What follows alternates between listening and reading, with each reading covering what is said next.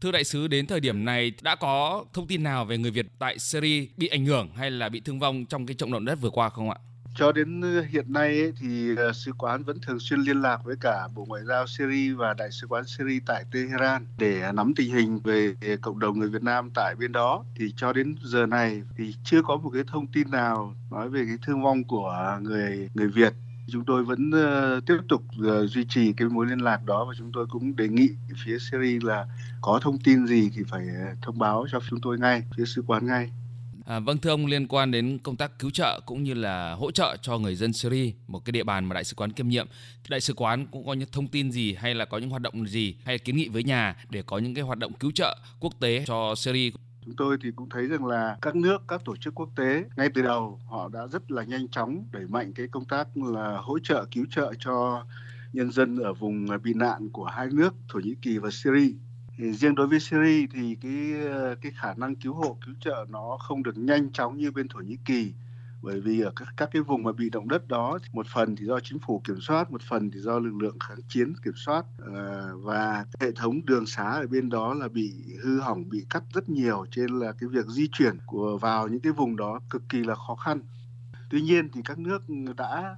và đang triển khai cái công tác cứu cứu hộ cho Syria, đặc biệt là các nước ví dụ như là Iraq, Iran, Nga, ngay lập tức họ cử các cái, cái đội cứu hộ sang và họ gửi vật phẩm, thuốc men để cứu hộ cho người dân người dân Syria. Chính phủ Syria thì tổng thống Syria Bashar al-Assad thì ông ấy tuyên bố là tạo điều kiện thuận lợi để cho các cái hàng cứu trợ để vào được cả cái vùng mà do cái lực lượng ly khai vừa chiếm giữ. Đây là cái vấn đề nhân đạo. Tất nhiên là phía cái Hội Chữ Thập Đỏ của Syria họ phê phán cái cách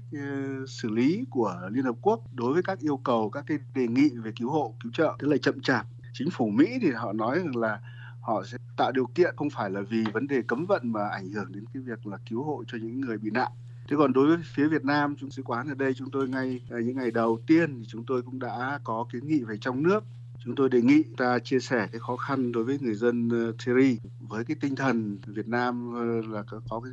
trách nhiệm với cộng đồng quốc tế đấy, thì chúng ta hỗ trợ người dân Syria về thuốc men, thực thực phẩm, lương thực,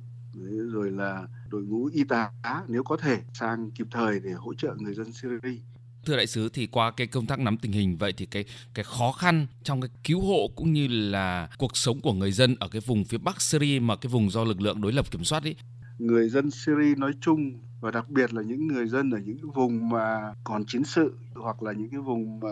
vừa mới thoát ra khỏi chiến sự. Ở cái chỗ mà động đất đấy thì là có ba vùng, có ba tỉnh, thì hai tỉnh là nằm dưới quyền kiểm soát của chính phủ, một tỉnh thì nằm dưới quyền kiểm soát của lực lượng nổi dậy. Cơ sở vật chất hạ tầng của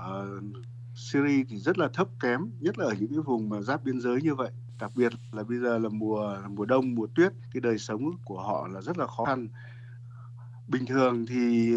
thì họ đã thiếu lương thực, họ đã thiếu thuốc men và họ đã thiếu về điện, thiếu cả về xăng dầu. Thì bây giờ mà động đất xảy ra như thế này thì những cái thứ đó nó lại càng vô cùng là khó khăn tăng cấp.